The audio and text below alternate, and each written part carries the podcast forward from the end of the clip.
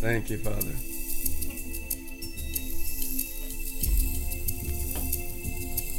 In the realm of 1 Peter 1 1, the glorious freedom of the sons of God. There is a glory freedom in our spirit. Let it fully release through our whole soul. Like 13 rivers of balsam, like 13 rivers of healing glory light from the throne of God and the Lamb in heaven in you. The Lamb of God in you. Fully realizing Jesus Christ living on the inside, a habitation of revelation and continual intoxication of angelic ecstasy for every eye to see and every tongue to confess that Jesus Christ is the best. Hallelujah.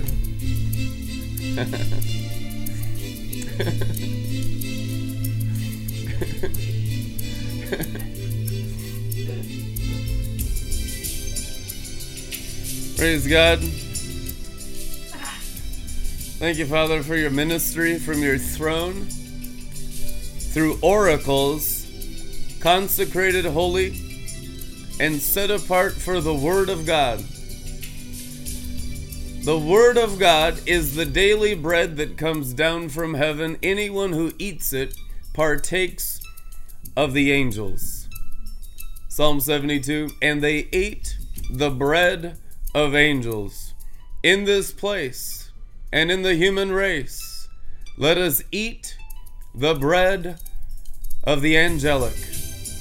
It's by eating the angelic bread that you're no longer dead, by what Jesus Christ said. The food that comes down from God is to do the will of the Father. It's like dunamis dynamite power working inside of you every minute and every hour. He has given you his power that created the heavens and the earth. In every verse of Scripture, the issue is can you trust it while it's in seed form before it hatches into its glorious fruitfulness? A lot of people give up on the word before it hatches. When you sow a seed, it must be watered. You must mix it with light. And you must cherish the seed in its entire gestation period to come forth like a gardener in the garden of our hearts 30, 60, 100 fold Shekinah light. Now, every word that comes from God has the potential of recreating your spirit, your soul, and your mind into the original design of Adam and Eve in the beginning. Because God's word is perfect. Heaven and earth will pass away, but the word of God remains forever. So, as the word of God finds its home in the soil of our spirit, we progressively taste of original design. God created everything perfect, but we fell because we doubted the word. We listened to a snake in the garden saying, Did God really say? So, doubting the word and its ability to perfect us, sustain us, protect us, provide for us is every aspect of life in Christianity, and it begins the moment you first believe the Bible. When the Bible is mixed with faith, your spirit comes alive. I've been translated out of darkness into glorious light, was the testimony of the Apostle Paul in the Bible. From darkness into light, and he goes on to say, not once, but in ever increasing light, 2 Corinthians 3:18, a light called going from Shekinah to Shekinah, glory to glory. How? The apostle tells you by fixing your eyes on the Word of God.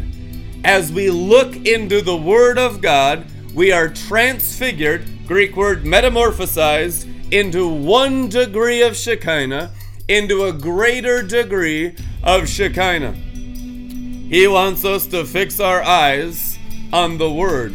Bible says, Fix your eyes on Jesus, the author and the perfecter of your faith, who for the joy set before him endured the cross, scorning the shame, and entered a joy, a marvelous angelic ecstasy that is so brilliant with light that human words cannot even express what it's like to be in that place.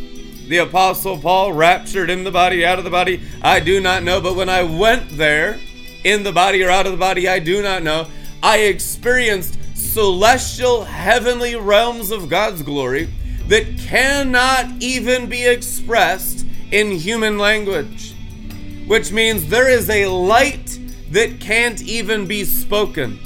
There's a depth of God that's beyond words. That's why everyone in heaven speaks telepathically. Everyone in heaven, their heart is so pure, their spirit is so pure that they speak audibly what they're thinking. You can get that pure on earth. That's God's point of sanctifying you, that you're so pure that your thoughts emanate the word externally and manifest cloud by day and fire by night. You are the temples of going from Shekinah to Shekinah, and the Shekinah is the voice and the word of God. The Shekinah the cloud by day was the very manifestation of God's word on the mountain. Look at Moses. He climbed Mount Sinai. The Bible says that the cloud covered the mountain on the very top. That's where he went up into, into the cloud, and received directly from Jesus Christ on the mountain the word. It's called Torah. What is Torah? Torah is a Hebrew word meaning the instruction of the Word of God. Every single one of us is called up the mountain to receive Torah in the glory cloud. What's the issue? You're fearful that if you touch the mountain, parts of you might die.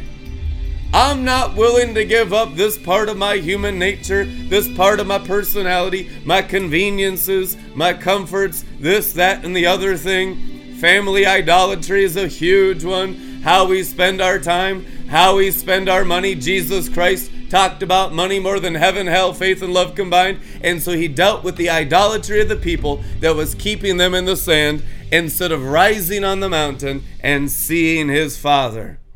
Everyone in Christianity is called to the mountain of transfiguration. Will you heed the call? How fast can you rise? That's the question. You'll rise as fast as you're willing to sacrifice your human nature. I have found if you're sick and tired of being sick and tired, you like to rise from the dead because you don't like the sick and tired nature. As you rise from the dead, you begin to fall more in love with the Christ nature and become more progressively Christian. Christianity is not a religion. Christianity is an emanation of Shekinah. Christ is the Word of God. Revelation 19, it is written, The rider on the white horse, King of kings, Lord of lords, has tattooed on his leg the Word of God, faithful and true. It's the action of the Father's spoken word. His name is Jesus Jesus Christ. He wants you to be the exact same representation of the Father's action. the Father's manifestation is his sons and daughters as his word. How do we become a greater manifestation of glory? Now, glory is heaven. The greater the glory, the greater God the Father is manifesting in your spirit, soul, mind, and flesh, the greater you'll be experiencing Matthew chapter 6 on earth as it is in heaven. How do we have a greater heavenly glory on earth? How do we live in a Shekinah cloud so bright that you can barely open your eyes when you wake up in the morning because the morning star has risen in your heart. You you wake up hungover on light. You can't think about the natural realm because you're caught up into the glory realm. How caught up do you want to get? There's no limitations, there's no cap in the new covenant. We're going to get into Galatians chapter 5 in a minute. It says, Against spiritual feasting, there is no law. Against light and the emanations of Shekinah, agape love, and the joy of the Lord your strength, and the peace that passes understanding, there is no cap and limitations except what we put on God by our belief systems. So when our human belief systems begin to burn as a living sacrifice, holy and acceptable to Him, we come into a greater light of His might that makes everything all right. The light makes everything all right, and it removes the blight of night. And there's no shadow of turning in the Father of lights. Every good and perfect gift comes down so that you don't have a frown and you can wear a golden crown, which is a rainbow mind of the seven spirits of God. Messianic anointing, it's the anointing every single one of you got when you're born again. It's written in Isaiah 11, verses 1 and 2 and 3. You have received the spirit of wisdom and understanding, the spirit of counsel and might, the spirit of knowledge and the fear of the Lord, and the spirit of the Lord. Seven spirits of God, seven torches blazing, seven spirits before his throne. This is the Messiah himself present in the fullness of the Holy Ghost. During the church age, when we were Pentecostals and charismatics, and some of us Catholics and evangelical free, whatever expression of Christianity you had faith for, during the church age, we knew the Holy Spirit as the Holy Spirit. And we thought that was enough. Oh, it's enough. Paraclete, helper, comforter, one called alongside to help. Our spirit of truth that leads us into all truth. If we go into the book of Revelation, there's zero mention of the Holy Ghost. Zero. Read the book. I've read it over a thousand times. No mention except in the form that Jesus Christ knew the Holy Ghost. How did the Messiah know the Holy Spirit? It tells you four times the seven spirits of God, and in the Amplified Classic, he's called God's sevenfold Holy Spirit. The sevenfold Holy Spirit is the only way to transition from church age, buildings made by human hands, into kingdom age, church of the firstborn in heaven. I don't do church. I broadcast the glory of God from the mountain of transfiguration. That's what he's asked me to do. He said, You'll never pastor churches, you'll pastor cities and nations. What's the mountain of the Lord for? Government. What is God the Father's heart during these times? Maturity for divine, celestial, angelic sons of God, huios, mature one government. Foxes have holes, birds have nests, but the Son of Man has no place to lay his head. What's head? Government. He hasn't found maturity yet because we're still filled with church age teaching. Kingdom age teaching is much different than church age teaching.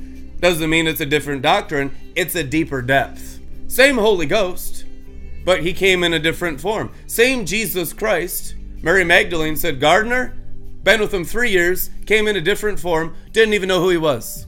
Which means as you grow, God changes his forms so that your brain can't wrap around it, so you're not carnally minded but spiritually minded, controlled by the Holy Ghost, in a greater mature form that you were not comfortable with in your infancy in Christ. Maturity always transforms and transfigures how God presents himself to you. How is God speaking to you? Any way you'll listen. How is God manifesting himself to you? Any way you can receive him as he shows himself. Now, he can't show himself oftentimes as the lion of the tribe of Judah, chief warring king of Israel, because it just people's blood just explodes out of their skin. It's too much, the fear of the Lord. Tell him not to speak like that, lest we die, they chanted to Moses on the mountain. They could not handle God in the form of severity.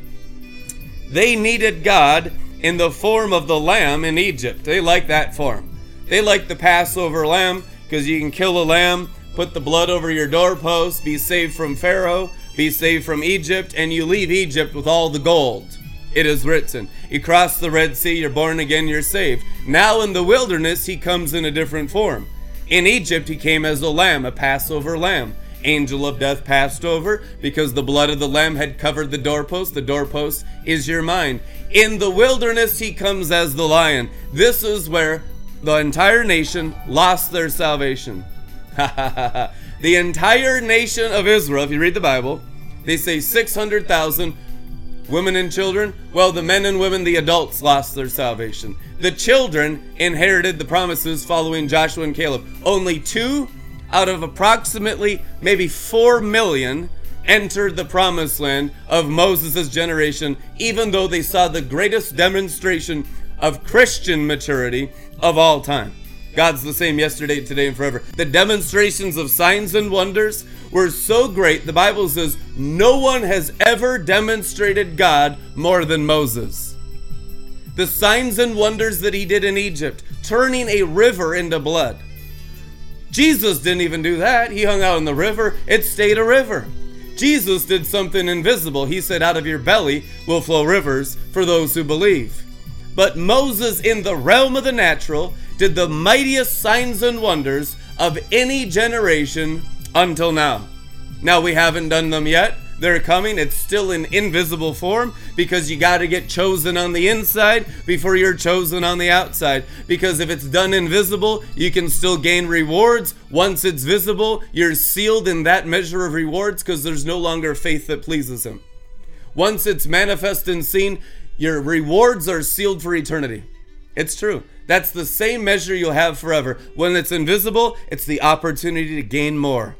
Store up riches in heaven, treasures in heaven, more in heaven, the invisible part of you, greater faith, working out your salvation with fear and trembling. What pleases God? Your spirit man believing in the invisible God who has not yet revealed himself visibly, especially to unbelievers around you that think you're fanatics and crazy and you've gone too far, and this level of faith is fanaticism and it's too weird, and all these different complaints that people have about living in the invisible God while most people are trapped in the visible God of this world, who is Satan and his angels living by their carnal mind instead of by their spiritual faith. So, God wants to increase your faith, and the things you face on the outside that test you on the inside is how He does it. You will not be tempted beyond what you can bear, but when you are tempted, God will provide a way out. What's the way out? 2 Corinthians 10:5. The way out that God provides is the faith growing through the circumstance, the situation, the family member, or the friend, or the spouse, or the, the child, or the parent, and all the things you go through in your individual Job stories, in your individual Joseph stories, pit and prison, whatever capacity God has put you through it, in order to get through the other side, you have to keep the faith and you have to have a good attitude. Because you'll get betrayed You'll get misunderstood. The more you walk with the invisible God, the visible God, Satan, who is visible in flesh and blood, will attack you, persecute you, smear your reputation, lie about you, slander. All these persecutions come against anyone who walks in the spirit of glory, Peter says in the Bible. If you are persecuted for the glory of God, then you're a real advancer of the mountaintop where the glory cloud dwells, it is written. The glory cloud was only seen on the mountaintop. Now, if you press into the mountaintop, that means that the glory will come through you all throughout the mountain to every elevation of all people of faith, for there is only one body, there is only one Holy Spirit, there is only one God and Father of us all who follow and believe Jesus Christ. It is written. So when you go higher, the whole body gets upgraded. They might not know what's going on up above, but they're still receiving the great white dove. Oftentimes, the people down in the sand, like what is it, nine disciples, only Peter, James, and John, went up the mountain to see the glory cloud, to hear the audible voice of God the Father speaking on the mountain, This is my Son, in whom I'm well pleased. Well, nine disciples are down in the sand, three are on the mountaintop. Did the nine get blessed by the three? You better believe it. They got all the overflow of everyone that's on the mountain. Now, I don't believe those nine would have done any better than the three. They were talking about building shelters on the mountain in hearing God's audible voice. Let us build a shelter for Moses. Let us build a church for Elijah. Let us build a, a church for you, Lord Jesus. And the Bible says they had lost their minds in the Shekinah glory and had no idea what they were talking about. Which means as you come into the glory, you're going to feel like you're losing your mind because you're gaining the mind of the glory cloud, the mind of Christ. God dwells in inapproachable light, which means everything that's approachable will become unapproachable in the light as it dwells in you, through you, and around you. And you will put on the armor of light, so you take flight in heavenly delight. Others will say you're out of sight, but that's all right because you're right with God, and it only matters if you please Him on the mountaintop because everyone down below is going to get blessed as you go deeper and higher in the heights and the depths and the widths and the breadths of the love of God that's in Christ Jesus. Now, what is the love of God? It's certainly not just being nice to one another because you don't need Jesus for that. You don't need Jesus for human goodness. You don't need Jesus for human niceness. Now, He paid the price for you to be nice, so you don't want to be mean to represent Him poorly unless you're mean to demons. If you read the Bible, Jesus was horrible to Satan every single time. In the Greek, he actually said, Get stuffed and gagged and go to hell to the demon. That's what it says. He was vicious and terrible as an army with banners to demons. They were actually tortured. They said when he came near, because the glory was so strong, Have you come to torture us before the appointed time? There's nothing wrong with torturing sin and demons. It's called torturing the wickedness of sin, the wickedness of unbelief, the wickedness of wrongdoing, driving it out by loving righteousness that the Bible says simultaneously hates wickedness. He's not producing haters, he's producing lovers of his glory, and the glory automatically takes care of darkness. That's why they get offended when you're just wearing the armor of light. You're not doing anything other than emanating the Shekinah of the Word. And the more the Shekinah, the greater the glory, the greater the unsettling of the human being around that measurement of light. It's not the same. There is different measurements. He said 30 fold, 60 fold, 100 fold measurements of the glory of the Word of God in the parable of the sower sowing seed. Now you got good soil, which means I can hear the word and do it. So you get a 30 fold emanation by hearing the word and doing it. How do we go from glory to glory, Shekinah to Shekinah, manifest cloud, in a cloud that carries us by day, and a fire that carries us by night, so that no enemy can touch us above, below, or around because we're wearing the full armor of light? Paul says, Put on the armor of light. How do we put on the armor of light? Hebrew word Shekinah. How do we put on Shekinah? A crown of glory, a crown of Shekinah. The eyes of flashing Shekinah, it is written. The eyes of flashing fire. You know, in Hebrew it says that God was the Shekinah burning in the bush. So the light that burned in the bush, the very fire of God, the uncreated one, and his uncreated light that emanates from him, Hebrews 1 3, he is the light being, the Shekinah being. That's not New Age, that's Kingdom Age. God is the creator of everything, and Satan is the corrupter and the perverter of everything God created, it is written. He's the accuser of those who go after God and don't stay in the shadows of his perversions. Satan wants to twist everything that came from God so you live in a shadow form of it instead of the physical manifest glory cloud. When you're down on the mountain, you get more shadows. When you're down on the sand, you only know him in shadow form. But the higher you rise from the dead by the Spirit of holiness, which is Jesus Christ raised by the glory of the Father, the greater you know the Father face to face without dim- dimness as a reflection in a mirror. When you're infants in Christ, you knew him as a mere reflection, dimly, it is written. Now that we're in adulthood, Greek word huios, mature ones, we know him face to face, which means our hearts and minds have faced his judgment seat, have faced his Shekinah, has faced his fire, have faced his altar of gold before his throne. We have sacrificed our hearts, we have sacrificed our minds, even our bone and marrow, to love his fire. I make my ministers flames of fire. Who's a minister? Anyone born again is a full time minister. It is written, You're a royal priesthood, a holy nation set apart to God. Which means once you are born again, you have as much Shekinah fire ministering out of you to tackle anything God has sent you to do. What does it mean to be sent from God? It means to be born again in heaven. Once you're born again, you are sent and commanded to be his son or daughter in the things he's created you to do. Now you have your mission.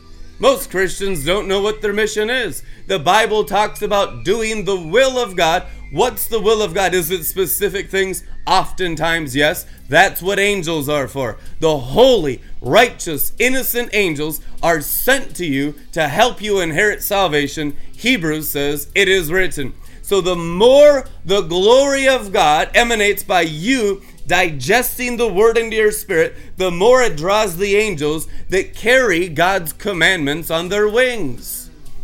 What did Stephen with the glowing face emanating Shekinah say in Acts chapter 7? He says that angels administered the law on Sinai to Moses, that the whole instruction of Torah, according to Stephen, in a glowing face, was administered through angels. Paul says the same thing in Hebrews 1 and 2 that salvation of the new covenant is also administered through angels. That's why Archangel Michael in the book of Revelation continuously throws Satan down. Throwing Satan down once is nonsense. Throwing Satan down continually is reality. Satan is constantly thrown down in every area of human stronghold in spirit, in soul, in personality, in character, in every issue of mind, will, and emotions, and bones and marrow, dealing with the very bones and marrow, which is DNA. Satan can be thrown down in 6,000 years of recorded DNA in your bone marrow. And that's what Ezekiel 37 says Valley of dry bones, can they live? They started shaking and quaking, prophesied to the four winds of heaven. The Ruach HaKodesh came, and there arose a great army, standing ready to receive orders. Now, if the army doesn't have orders from Commander in Chief Jesus Christ, it ain't gonna do nothing. Which means just because you're born again, even got the fire in your bones, some Pentecostal zeal, you got some charisma, you got some gifted stuff you got some Holy Ghost on you, doesn't mean nothing unless you're doing God's will. The Bible says, Those who know their God shall do great exploits. If you ever get lost, you need to wait on the Lord and hear what you are to do. You know, we call it daily bread. Father, give them daily bread. Otherwise, they're going to get bored, and boredom always leads to rebellion. Look at King David and Bathsheba. He was meant to be fighting out there, advancing the enemy lines, advancing the armies of Israel against enemy lines, and because he stayed back practicing boredom, he got into harlotry, committed gross sin, murder, adultery, broke all Ten Commandments because of boredom unless you know your mission and your orders, you'll get into lawlessness. So we need to understand the commandment. What is the Antichrist? The man of lawlessness. Now, that doesn't mean we're under the law, it means we're under the word of Jesus. Those who continue to obey Jesus are the ones that love him. They're the ones that go higher on the mountain. And the higher you go, the higher the orders get. And the more and more human beings can't understand it because the carnal mind comprehends not the things of the spirit nor can it discern it. It's always an unrighteous judgment. It is written which means the higher you go in the mountain of the holy ghost flow the more human beings will think you're weird the more they'll call you a cult leader. You know, they called Jesus Christ a cult leader. Why? Because he didn't do it in the synagogue, he did it out in the open field. He didn't even do it in the buildings made by human hands. Jesus did not lead revival in churches in his first coming, and we think he might lead it in churches in his second coming. Did he backslide? Did Jesus Christ backslide down to humanity's level where we can receive him? I think he actually probably progressed people further and further the last 2,000 years. But I think some people are still living in the dark ages. Well, the Bible says we should not neglect the assembly. I tell you the truth, every single time church is mentioned in the New Testament, the assembly is called an entire city to the church of Ephesus, to the church of Smyrna, to the church of Thyatira. Show me one example in the entire New Testament where church is not a city, which means you're in a church, you're in your city. Go and make disciples of nations. How do you do that? Baptizing them. What's the baptism of a nation? Taking them up into different cosmic open heaven realms. You can't do that with building caps on you. As soon as Stephen, with the glowing face, ripped the roof off of the earthly Sanhedrin, they wept and gnashed their teeth and exposed their God to be Saturn and Molech, which, if you study it out, was the names of the fallen angels that caused Adam and Eve to fall from the Garden of Eden. They were serving the fallen angels in buildings made by human hands. That's what's written in Acts 7. We think because we just do stuff in the name of Jesus, God's going to bless it. You know, you can work up strange fire that has the appearance of light. The Bible says Satan comes as an angel of light. What's the word light in Hebrew? Shekinah. You know, the Bible says that. Satan comes as an angel of glory, as an angel of Shekinah, as an angel of Jesus Christ's presence. And he's like a devouring lion. Not the lion of Judah, Satan line. Every single manifestation of Jesus Christ from Genesis to Revelation is copycatted by the enemy.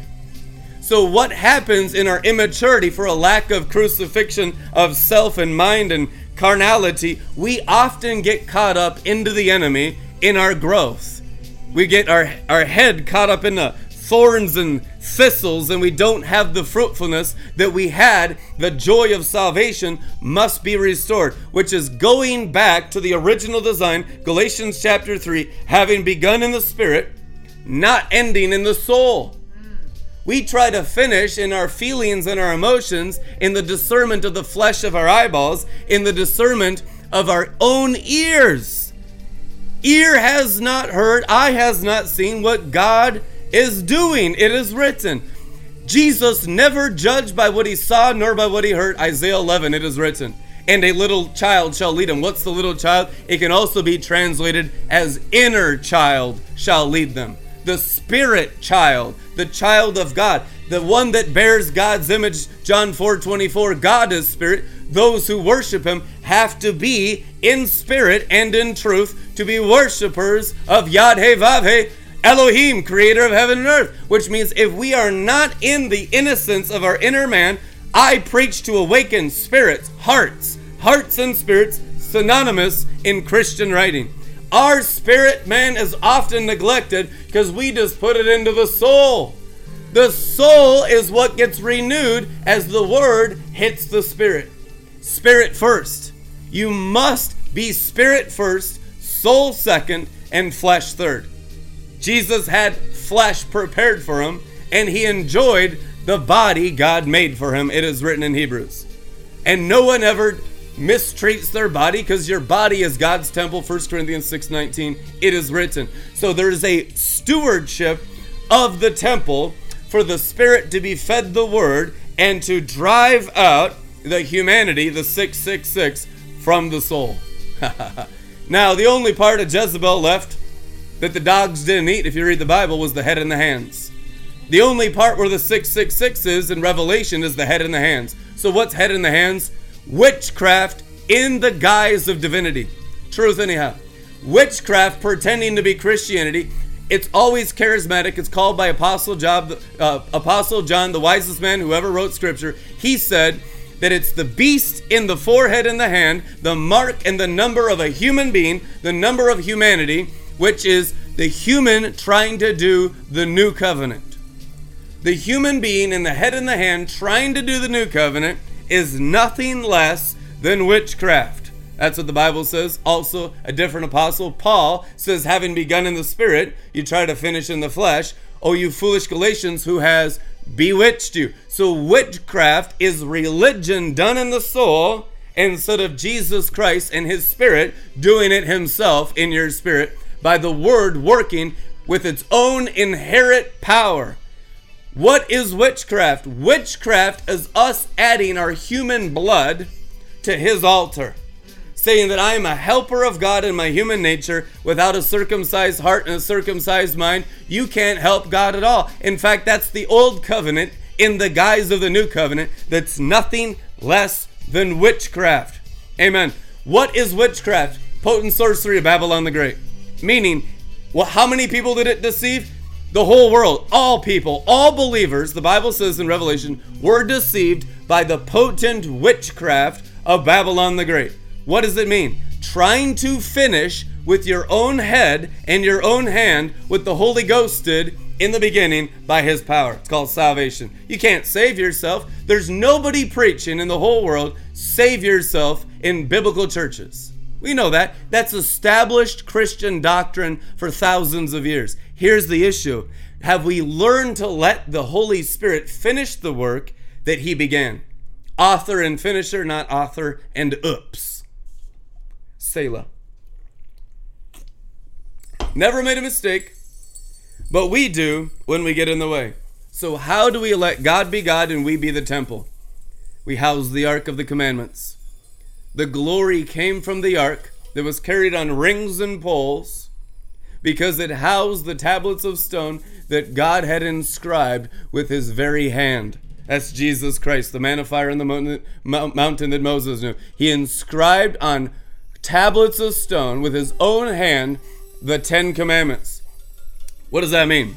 Now he is writing his word, inscribing it in our hearts and into our minds. The exact same man, God, Jesus Christ is his name, is writing his word inside our head, in our brains.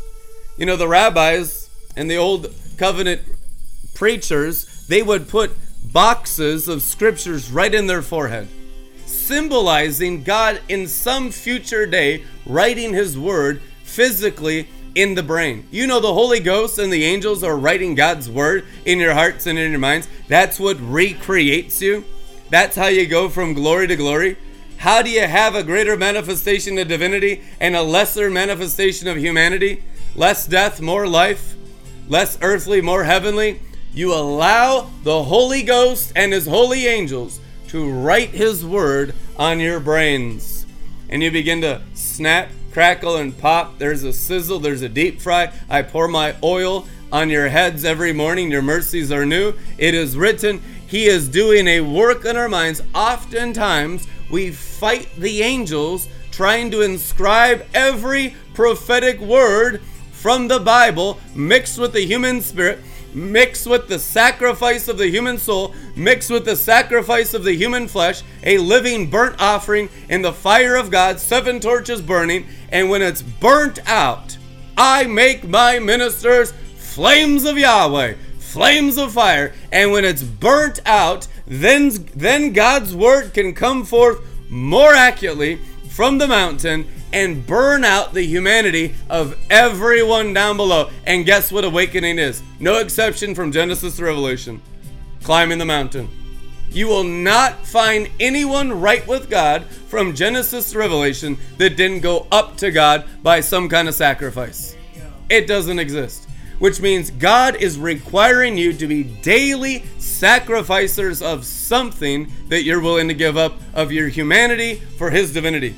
If you stop sacrificing, you slide down the mountain and you get further and further away from it. Next thing you know, you're covering yourselves with sand, making excuses against the mountain. That's where you get into hyper grace. That's where you get into grace abounds and I don't need to do anything. I don't need to obey. I don't need to anything to inconvenience my soul, my personality, my character. Now the gospel is a me gospel instead of a he gospel. Now the gospel is to make me feel good in the sand, a false gospel, a dead gospel, an angel of light that deceives gospel that's all selfish and self centered instead of God centered and Christ centered. Throne centered Christianity is the way, the truth, and the life. No one comes to the Father except through self sacrifice. Self sacrifice can only happen if you're fed up with areas of yourself. That's why he progressively reveals the character on the inside. It's not all at once. You can't handle it. Nobody can. It was 40 years for Moses, and then another 40. 40 as king of the Cushites, then 40 of training in the wilderness. 40 in Egypt, 40 in Cush, then 40 in the Exodus, 120 on Mount Nebo, it is written. So we have so much sanctification in store for us, and God wants to do it. Christians often do not. Christians make up excuses why we don't need to change. We say, I don't need to be metamorphosized. That's the word change in the New Testament. I'm good in my human form. And so we insist on the human form, adding Christianity to our humanity, which is nothing less than blasphemy. You cannot follow God and choose to not change. The issue is how high can He take you until your stubbornness manifests? Because it's the same for all of us. We will come to a point in our growth where we're challenged beyond what we can bear, in God burning up everything in us that we cling to in our natural man. So then all of a sudden we're at a fork in the road and I just can't go any further. This is when he begins to thresh you on the threshing floor commanded to Ruth. This is where Ruth, representing the bride of Christ, has to go to the threshing floor in order to get her Boaz, represented by Jesus Christ.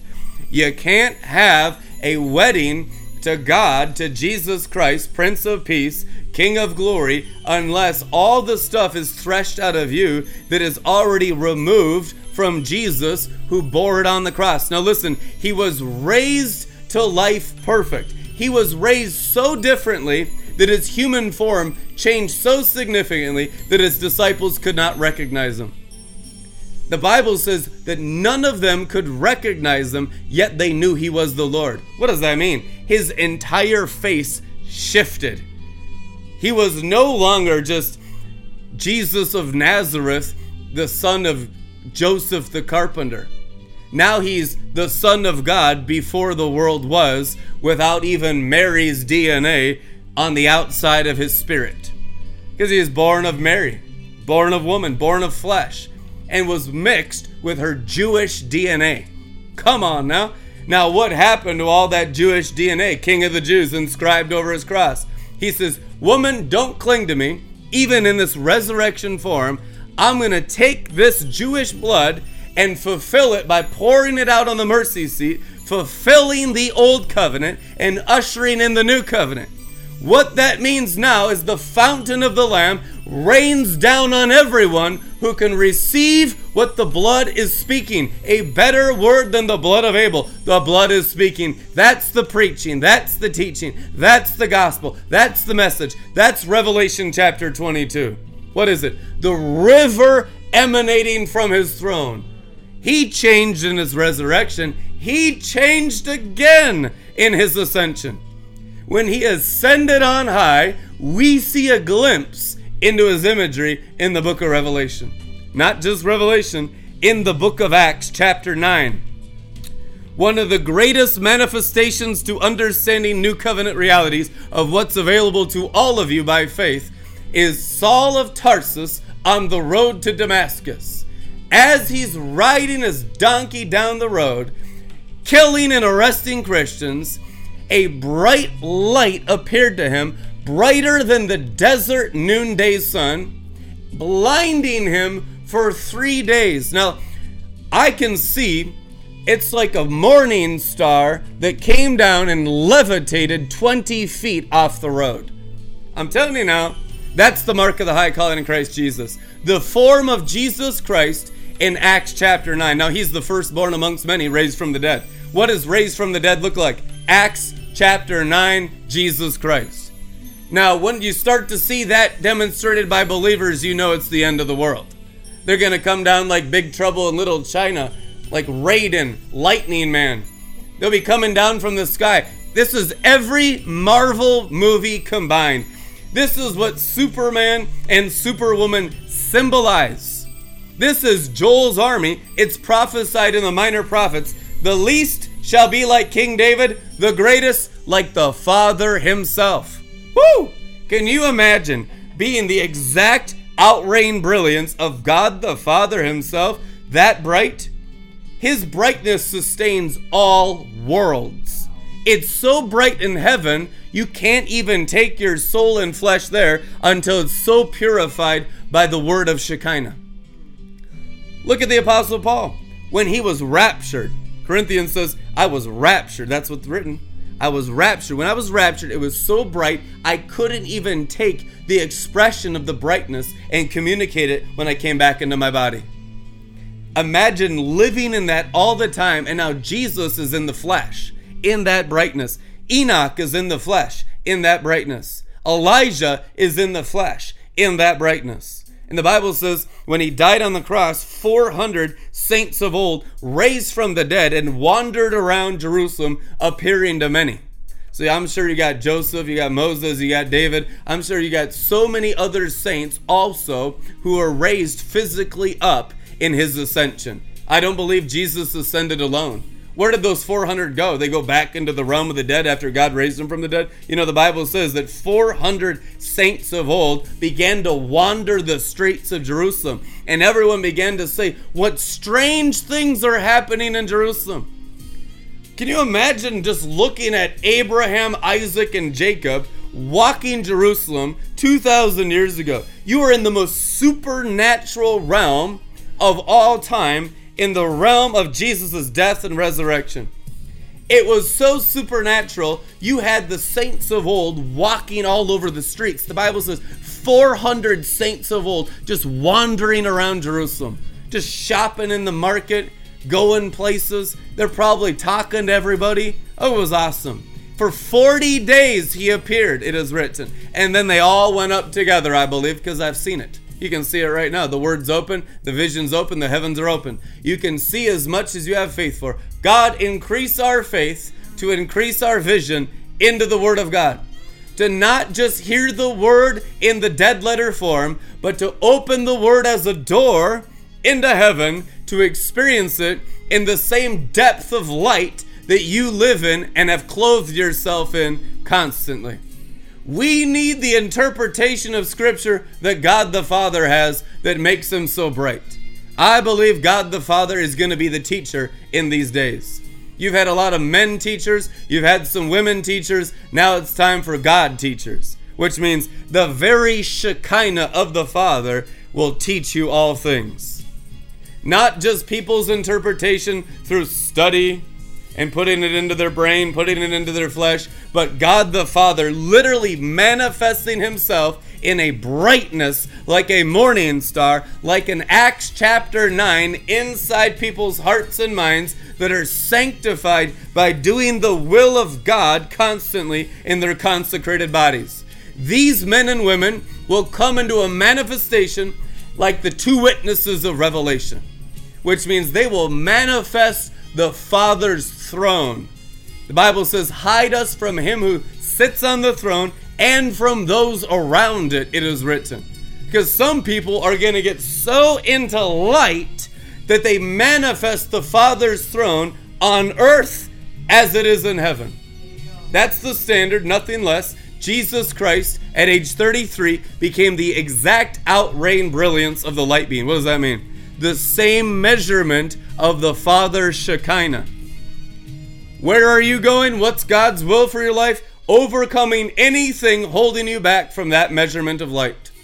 Whatever you got to get up, whatever you have to give up, whatever thing is blocking you inside or outside, burn it. The Father is a vine dresser, it is written, which means we don't like the vine dressing. We just like to hear the good report all the time. And God the Father comes and says, I scourges those that, that I accept as sons. Nobody likes discipline while it's happening, but later on, if you endure it, it produces a harvest of righteousness. What's righteousness? Shekinah. A harvest of manifest light so bright that you're thankful for the process of the threshing sledge with teeth. You're thankful for the consecration. You're thankful for the purification. We don't like being purified. Half of us are addicted to false love, addicted to lust. There is a pleasure in lust, there's a pleasure in human false love Christianity that we get addicted to. Most Christians are addicted to witchcraft. God outside minded witchcraft, Galatians 3 forbidden sin. We need to break off the addictions to every form of love except the Father's bright, burning brilliance. And that's called it getting addicted to the Word. Eating the bread of holy angels. Uriel, who is so rigidly righteous and so holy, he hates sin more than any other archangel. There are archangels of holiness in this place. Let the holiness of the archangels be released into the body of Christ. We want the blood curdling fear of the Lord, the terror of God, not just the comfort. We've had enough comfort. We want the precision of the razor sharp razor angels that get us out of our comfort zone to get into Father God's comfort zone. A greater glory will always cost you your comfort zones. It will make you uncomfortable if you are not being challenged with the word. You need to find new teachers. If they are people pleasing false teachers, you need to get out of Dodge. You need to find people that put the fear of the Lord in you strongly, that you want to live righteously. I will walk in the fear of the Lord, it is written. Isaiah chapter 11 of the Messianic anointing. Jesus Christ's very description is in Isaiah 11. He says, I will walk in the delight of the fear of the Lord. He was so strong in the fear of the Lord at age 12, he disregarded his own mom and dad. Don't you know I be about my father's business in the temple? He said to Mary and Joseph. And Mary treasured it in her heart. It wasn't rebellion. This is God. This is 12 year old God here. So even though they were adults, they realized, wow, we're stewarding a very, very precious boy. And she treasured it. She didn't get into strife. She didn't spank him or slap him. She didn't put him into timeout. She said, This is a precious child. He was perfectly reverent, and the boy practiced perfect humility and was subservient to his parents until the time he was 30 years old, it is written. So you have Jesus coming to a realization God becoming a child, that will mess you up, man. If God is so humble that he comes in the likeness of sinful flesh and even had a five year old body, a 10 year old body, a 12 year old body, that's something it'll take eternity to wrap your minds around. But how he acted in that body is how we are to act in these bodies. Which means when we're immature, we need to even be subservient to Joseph the carpenter even though, you know, you got a great call and you're a great apostle, Jesus, but you're only 12 years old, so you need to chill out. You still need to go to high school. There's still stuff in the realm of the natural. You got house chores, Jesus. You're not out of house chores just because you're the Son of God. You still got to do that stuff. There is a humility that comes with the calling. It's not just put me up on a throne and serve me now. I'm 12 year old Jesus. He didn't act like that. Neither should we. Servanthood of God the Father formed on the inside, he comes as a servant king. The greatest in the kingdom is servant of all. What we have in immaturity is being served instead of serving others. What are we serving them? Melchizedek served Abraham bread and wine, the new covenant, on a silver platter. Yep. And I know Melchizedek is Jesus Christ. Abraham said, I have, Jesus said, Abraham saw me and rejoiced in my day. That's what Jesus said in the red letters. Abraham saw me and rejoiced in my day. Abraham, a seer prophet, saw Jesus. When did he see Jesus? I believe he saw him in everything because when you walk by faith, not by sight, everything around you is the school of Jesus. He's the creator of everything. His word sustains all things. Right now, the air you breathe is Jesus. Right now, your next heartbeat is Jesus. Jesus, in understanding, is the moon and the sun and the stars. His word created the heavens and the earth. It is written, Genesis 1, which means your faith grows to the point where your faith is an all consuming fire. It's our unbelief that limits the ability of the Word of God. When your faith expands, now it's like Jesus is inside this desk. There better be a reverence to this desk. Is that idolatry? No, idolatry means there's no life in it. If Jesus is in it, there's no idolatry. Now, I don't recommend going around worshiping desks and doorknobs, but you know the Bible says his word sustains all things, and the word is God. He was with God in the beginning, and through the word, all things were created. That means Jesus is in this can. Think about that. Jesus is every hair on your head. Jesus is creation. Now, he's not created, but he sustains it by his word. That's the ability of the word. That's what we're taking back. Getting our faith perfected, reaching the unity of the faith, is coming into a realization of the word of God at Jesus Christ level. Jesus could walk through walls. Why? Because he's the wall. He made it, maker of everything. Man built it. No, God gave man the ability to build. Which means God allows you to take what He made with Him in the thing that you're sustaining, whether it's used for self, for others, and the, eventually all of it will be handed over for God. Eventually, every last atom on earth will be made new to serve God the Father and Lord Jesus Christ. And when you grow from glory to glory, you renew the earth and you renew the heavens to do what? Instead of serving man, instead of serving woman, instead of serving Satan, which is man and woman, it serves God. Right now, fallen creation is set up in a curse of a fall to serve men and women. The whole point of a royal priesthood is flipping the heavens, flipping the earth, flipping the tables to serve God.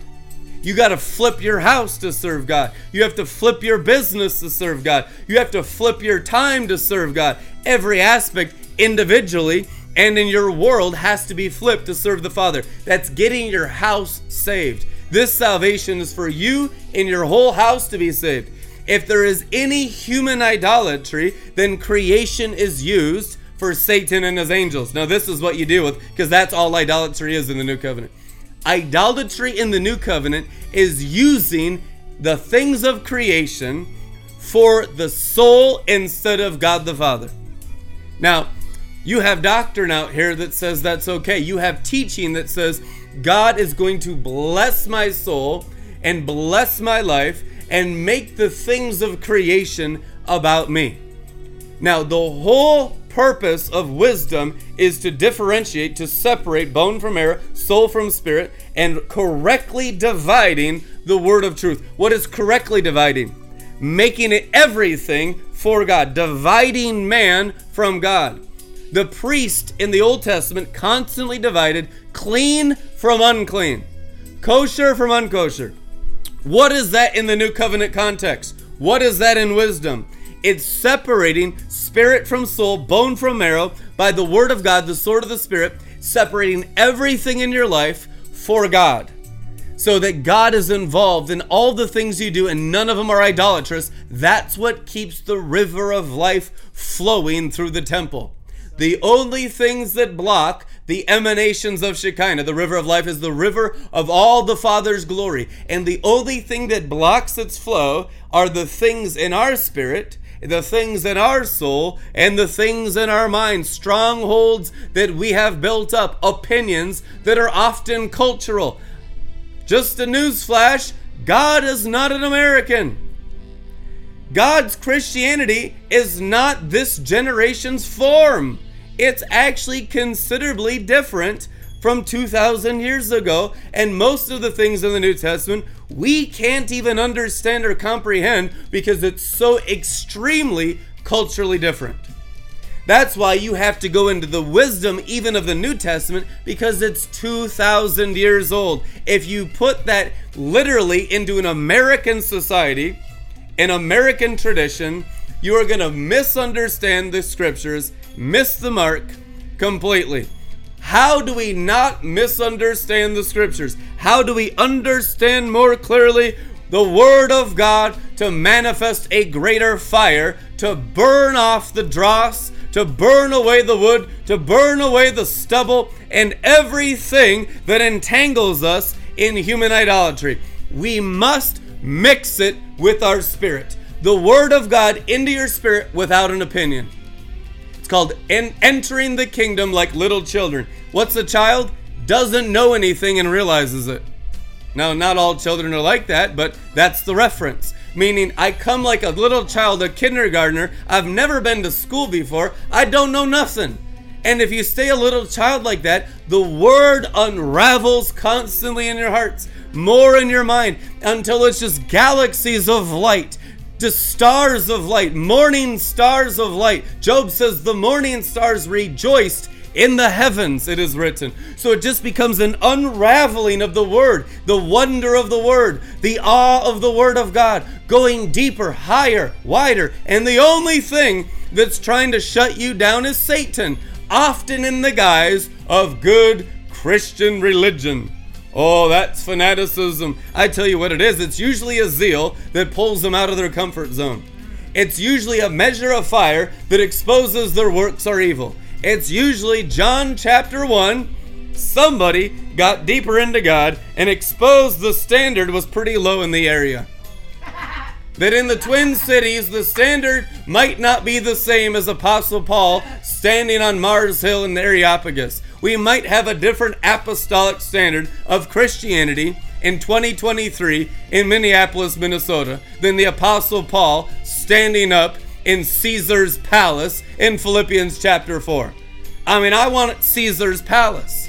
I want to stand before all the magistrates and governors and proclaim a gospel with so much fire it just burns them up. They become burnt offerings, not in a damnation, but in a salvation.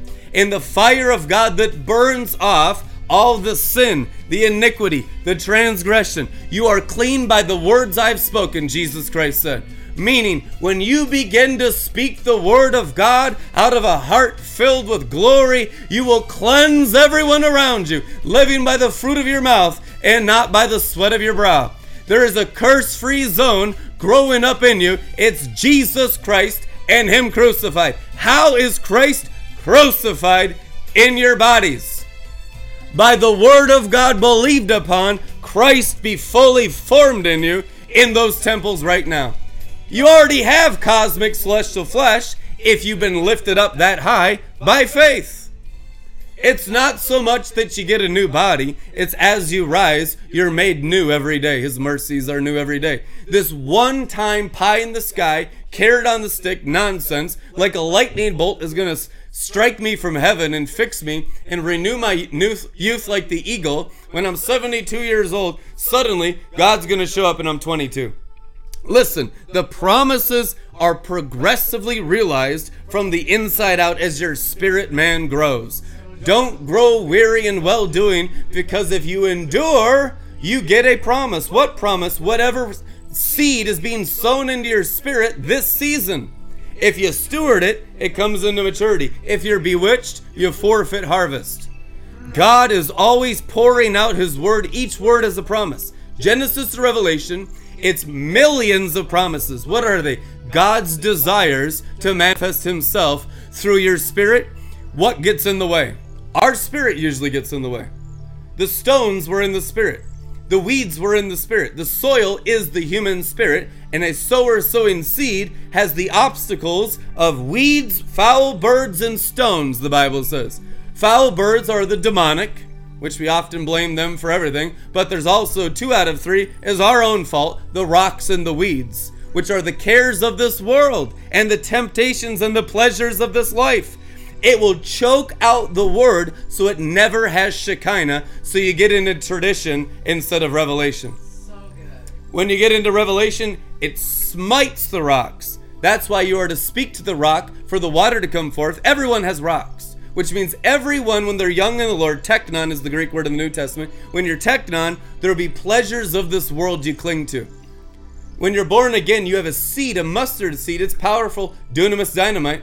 The new creature in Christ is born again by God's own sperm, it is written. Greek word sperma, which means God manifests his uncreated light Everything that makes God God came in the size of a mustard seed in your human spirit. Now you have God in your spirit. If you bring it into maturity, you get more seed to the sower, it is written, which means it's not just one seed. Whatever word from God you believed at the first that caused your born again experience to believe that Jesus Christ is the Messiah and the Savior of the world, that's wonderful. And all the angels rejoice over you. Keep receiving seed, and your harvest will go from glory to glory every season. The problem is, usually there's rocks and weeds that don't allow enough word into our spirit. So our spirit man is weaker than our natural man. When your spirit man, right here, Bible says, out of your belly flows river. That's where your spirit is, right in your diaphragm. The Ruach HaKodesh, the breath of life, it is written. It's right in your spirit. If you knock the wind out of someone, they turn blue and their spirit flies out of them. You need your wind. Word for wind, angel, spirit, same word, Ruah in the Bible. Also pneuma in Greek. So you need your breath and you want the upgrade of Shekinah from breath to breath, glory to glory. Ruach HaKodesh is the Hebrew name of the Holy Ghost. He is intensifying his glory in the salvation of your spirit according to the seed of the Word of God, so we can have a fruit like the Garden of Eden down here. How do we produce heaven on earth? So glad you asked. By fruitfulness of the seed of the Word of the kingdom sown into your spirit, bearing forth its fruit. Treasuring the Word in your spirit. What is storing up treasure in heaven? The fruit of the Spirit. Fruit of the Spirit, treasure in heaven. Okay. Galatians 5 In this freedom, Christ has made us free and completely liberated us. Stand fast then, and do not be hampered and held ensnared, and submit again to a yoke of slavery, which you have once put off. Notice, it is I, Paul, who tells you that if you receive circumcision, Christ will be of no profit advantage avail to you. What is circumcision? Man's traditions instead of God's revelations. The only thing that nullifies the power of the Word of God, the only thing stronger than God's Word that Jesus Christ said in Scripture was man's traditions. And we got a lot of them in the charismatic church. Okay. Christ will be of no profit if you get into tradition. If you get into human Christianity, Christ won't even be an advantage or avail to you, for it will it's a distrust to him. You can gain nothing from him if you get into tradition. That's in Galatians 5, chapter 2. I once more protest and testify to every man who receives circumcision that he is under obligation and bound to practice the whole of the law and its ordinances. We say we don't have this in our barbaric culture. It's basically your Robert's Rules of Order and the 16 different traditions of the denomination or the church you join. We have all of this in all of our churches. Truth, anyhow. Like, at what level of the glory freedom does the leaders and the elders begin to weep and gnash their teeth? I mean, I've tested like 10,000 of them. Everyone has a cap where their box begins to break and disassemble because God's not in the box. Every what makes you human is having a box. That's why you always live in humility so the box can at least be stretched bigger. We put God in a box. You do. It's the ark. Your body is the box. Your flesh is the box, your soul, your personality, your attributes, your character, your past life, your experiences, all the memories in your mind, your, your family, your DNA. It's your box of God. The issue is, if you stay humble, it can be stretched out more and more like a wineskin. Glory. More of you, less of us. For we, not relying on the law, but through the Holy Spirit's help, by faith, anticipate and wait for the blessing and the good for which our righteousness and right standing with God, our conformity to His will and purpose, thought and action causes us to hope. There is so much freaking fire in here tonight. Woo! Man, this is wild. For if we are in Christ Jesus, it's like spontaneous combustion. I am just sweating bullets of Holy Ghost fire up here. This is awesome. I feel like Shadrach, Meshach, and Abednego in the furnace right now. Glory. Wonderful fourth man, pour forth stronger and brighter than the sun, like the noonday sun, through our hearts and minds today. We want the word and the full expression of your brightness. Okay, for if we are in Christ Jesus, neither circumcision nor uncircumcision counts for anything. Tradition doesn't matter. Man's rules don't matter, guys. But only faith activated and energized and expressed and working through love. What is love? God the Father. God is love. You are running the race nobly. who has interfered and hindered and stopped for you from heeding and following the truth. This evil persuasion is not from him who called you, who invited you to freedom in Christ. A little leaven, just a little bit of cold blanket theology, a little bit of false love, a little bit of religion. That's what he's saying here. Even a little bit of religion, a slight inclination to religion and error, or a few false teachers leavens the whole lump. You're cold. Honeymoon's over. It's no longer fun to follow God. It's now works and suck up anointing.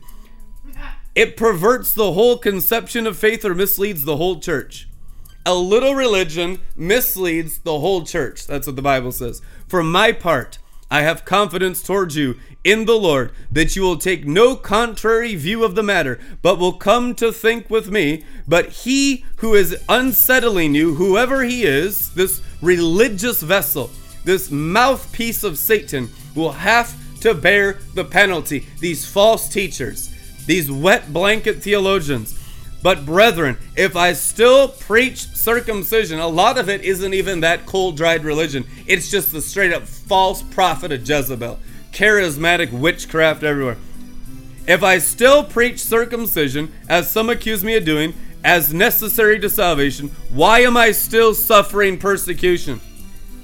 If I'm still just a, a man's tradition accepted by American tradition preacher, why am I still persecuted? Uh, that's what he's saying. In that case, the cross has ceased to be a stumbling block. Notice how good it is for the cross to be a stumbling block to what? Man's religion. And made it meaningless. Making the cross meaningless. How? By man's religion. The traditions of Christianity. I wish those who unsettle and confuse you would go all the way and castrate themselves. Not just the foreskin, cut the whole thing off like Lorena Bobbitt. That's what he says in the Bible. For you, brethren, were indeed called to freedom, only do not let your freedom be an incentive to your flesh, an opportunity or excuse for selfishness, but through love you should serve one another. For the whole law concerning human relationships is complied with one within the one precept you shall love your neighbor as you do yourself. You know the problem with that is? We don't even love ourselves. Um, that one won't work. Great idea, but problem is the same divine love you have for yourself that you receive from Christ is the measure you can love others, which means it's often not that much. So what's the key? Growing in divine love. What is divine love? Shekinah. God is love. Growing in God's brightness towards yourself, which is practicing it inside the temple, which means then you can truly bring that brightness, that light, that sunshine towards others. So when they see you, they just light up like a Christmas tree because you pour so much light into them. Amen. They get excited to be around you. But I say, walk and live habitually in the Holy Spirit, responsive to and controlled and guided by the Spirit. Then you will certainly not gratify the cravings and desires of the flesh of human nature without God. For the desires of the flesh are opposed to the Holy Spirit, and the desires of the Spirit are opposed to the flesh, which means we need this holy opposition. This is what the sword of the Spirit deals with.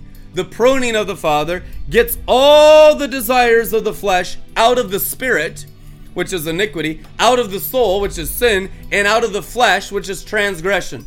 So all the ability for wrongdoing gets progressively pruned as you go into the light of the Father through the Word of God.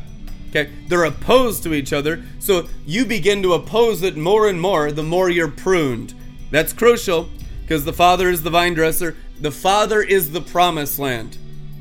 Jesus Christ said, I have come to lead you to the Father. Notice he was a father freak. We're often Jesus freaks. Jesus said, Nobody goes to the Father except through me, which means He's not the home run.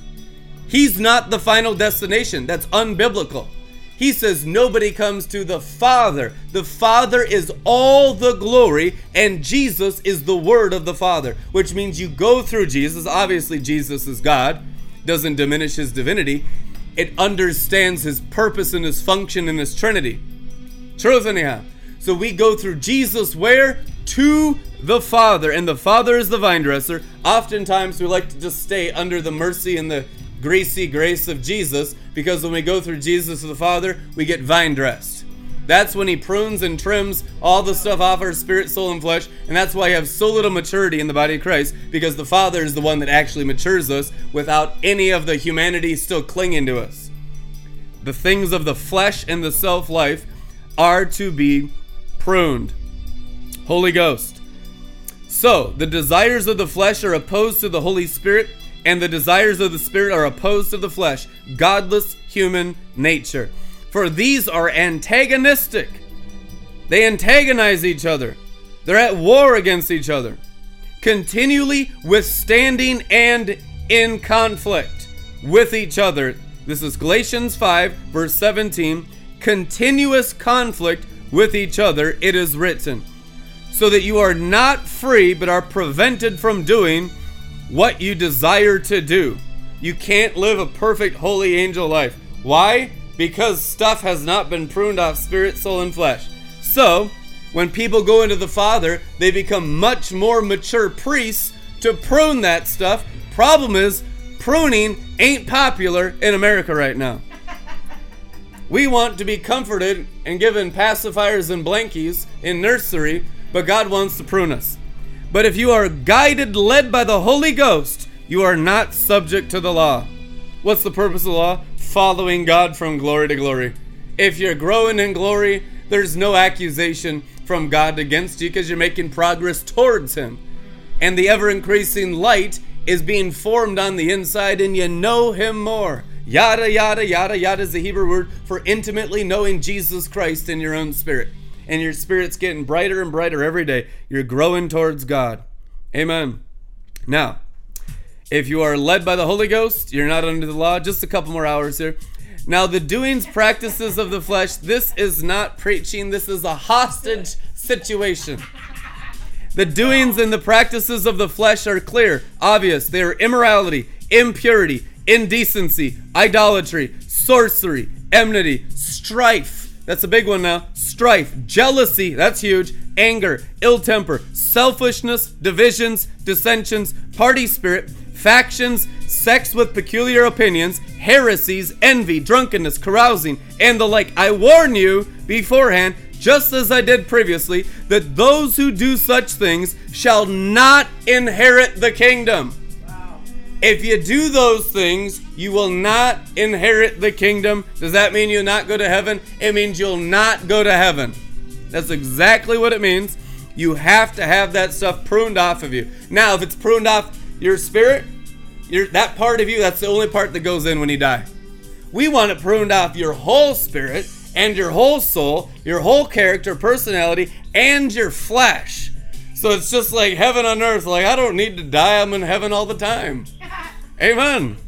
That's the that's Christ's life living through you. That you are living in heaven on earth. Okay.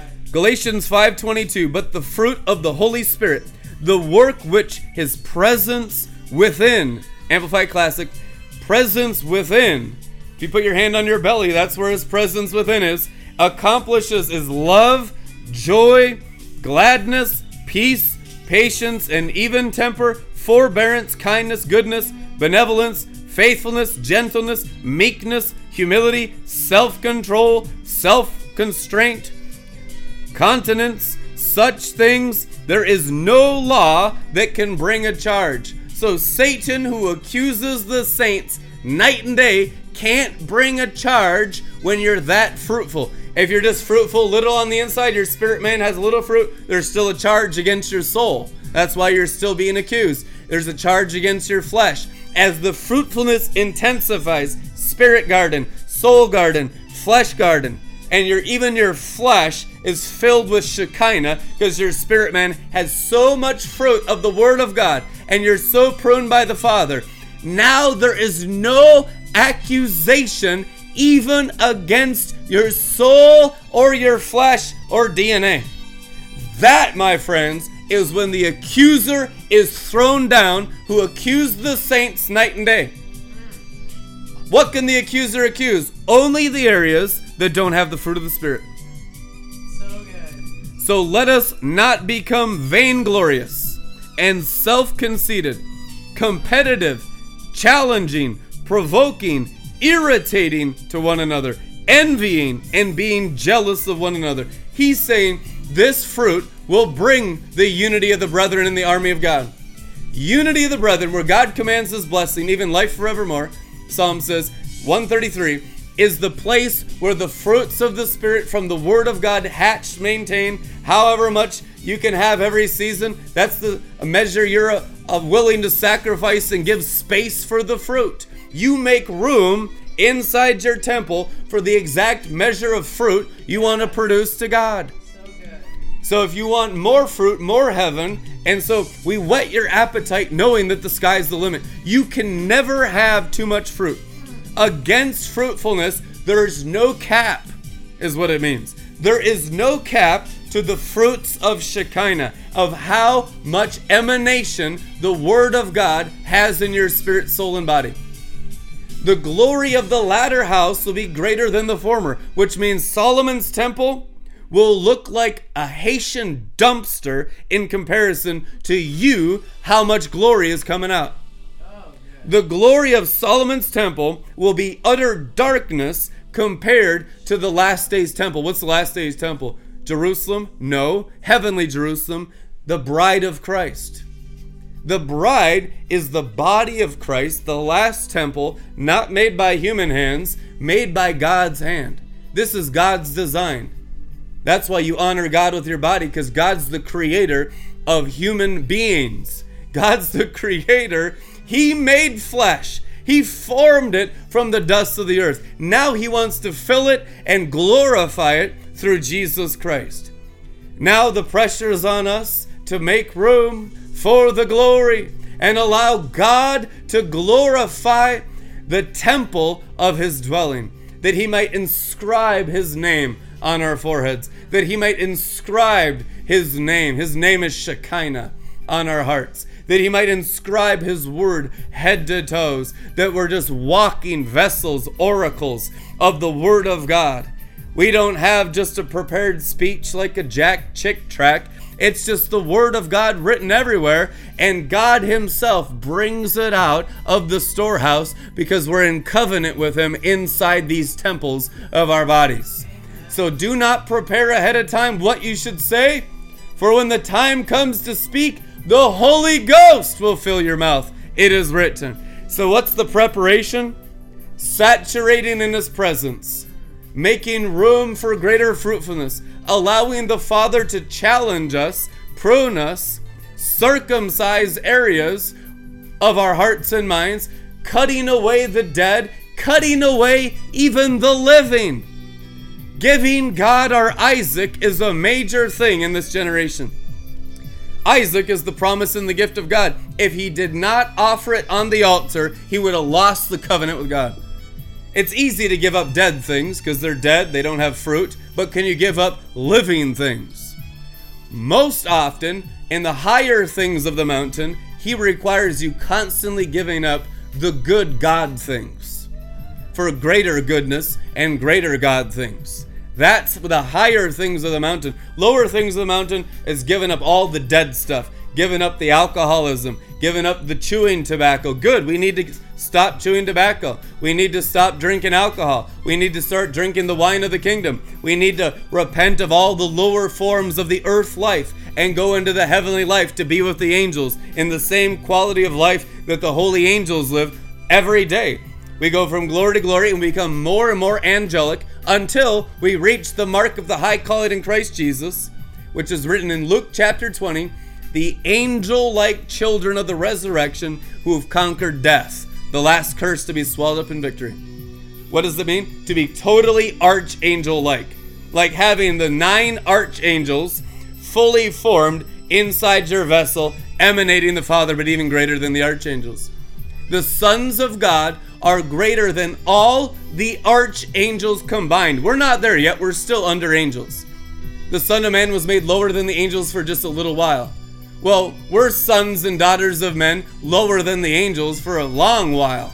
So, how do we not be lower than the angels? We allow the angels to form Yod-Heh-Vav-Heh, God Almighty inside of us because only God is greater than the angels. Truth in ya, that's how you get greater than the angels. You're never greater than the angels unless God be fully formed in you. That's how you get upgraded on the outside. Oftentimes, your angels are just cleaning up your mess when you're young teknon Christians. It's just clean up on aisle nine with the mop and bleach every day. They don't mind doing it. Their job is to change diapers in our adolescence in Christ. Do not despise the days of small beginnings or adolescence immaturity because it has to all come out. Come out, come out, come out. Just burn it out. Don't cover it up. Just get it all out. Burn it out. God is not ashamed to clean you up.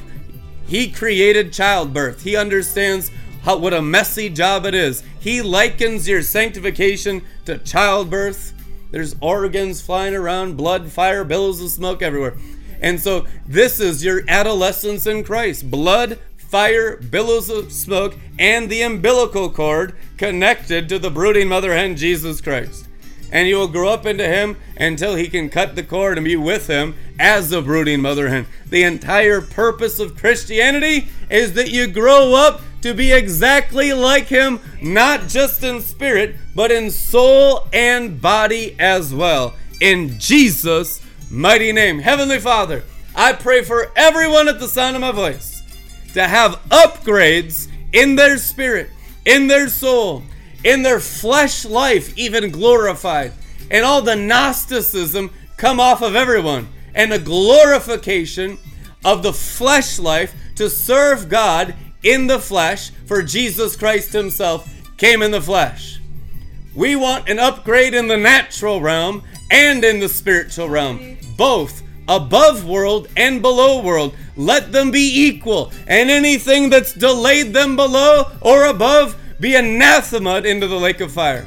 Maranatha, come Lord Jesus. Amen. If you'd like to partner with this ministry, you can click the links in the description. Heavenly Father, I pray you'd speak to everyone about what they can give into Red Letter Ministries RLM TV, sowing a television seed into this ministry, faith for this message to go global in a much greater, more powerful way. Yesterday, supernatural oil began to come out of my television. I said, What does this mean? There's frankincense resin coming out of my TV in my apartment last night. Crazy sign and wonder. The angel said this represents the anointing on your television ministry. So I thank you, Father, for this anointing and the people that are going to partner with this television anointing. We don't despise internet. I've enjoyed YouTube, Facebook, Twitter, and Twitch and all of that. But Father, bring forth the promises for television for Red Letter Ministries and the partners to make it happen. The doors opening for this ministry. People to get the vision for the huios sons of God and the teaching and the preaching of righteousness to come forth publicly in a much greater way. The persecution just getting terminated through misunderstanding, and the favor of God be upon this ministry. And the favor of God open new doors so more people can learn the mature things of righteousness, the mature things of holiness, and be raptured in the angelic ecstasy. Raise the standard of Christianity in America and worldwide. Use us to do it in the name of Jesus Christ. Amen. Amen. Glory.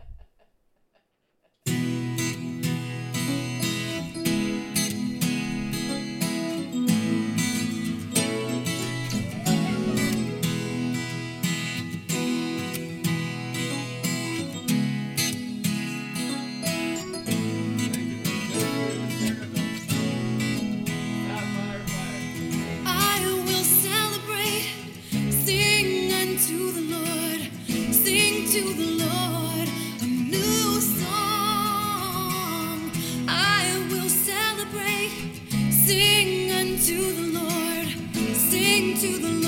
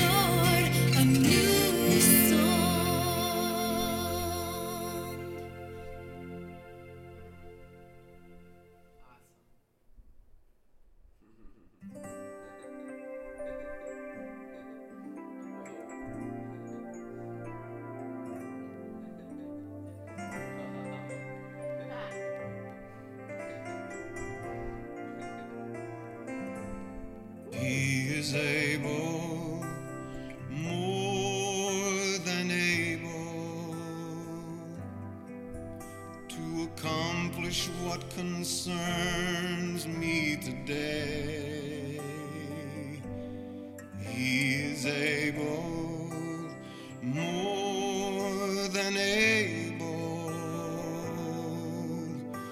to handle anything that comes my way.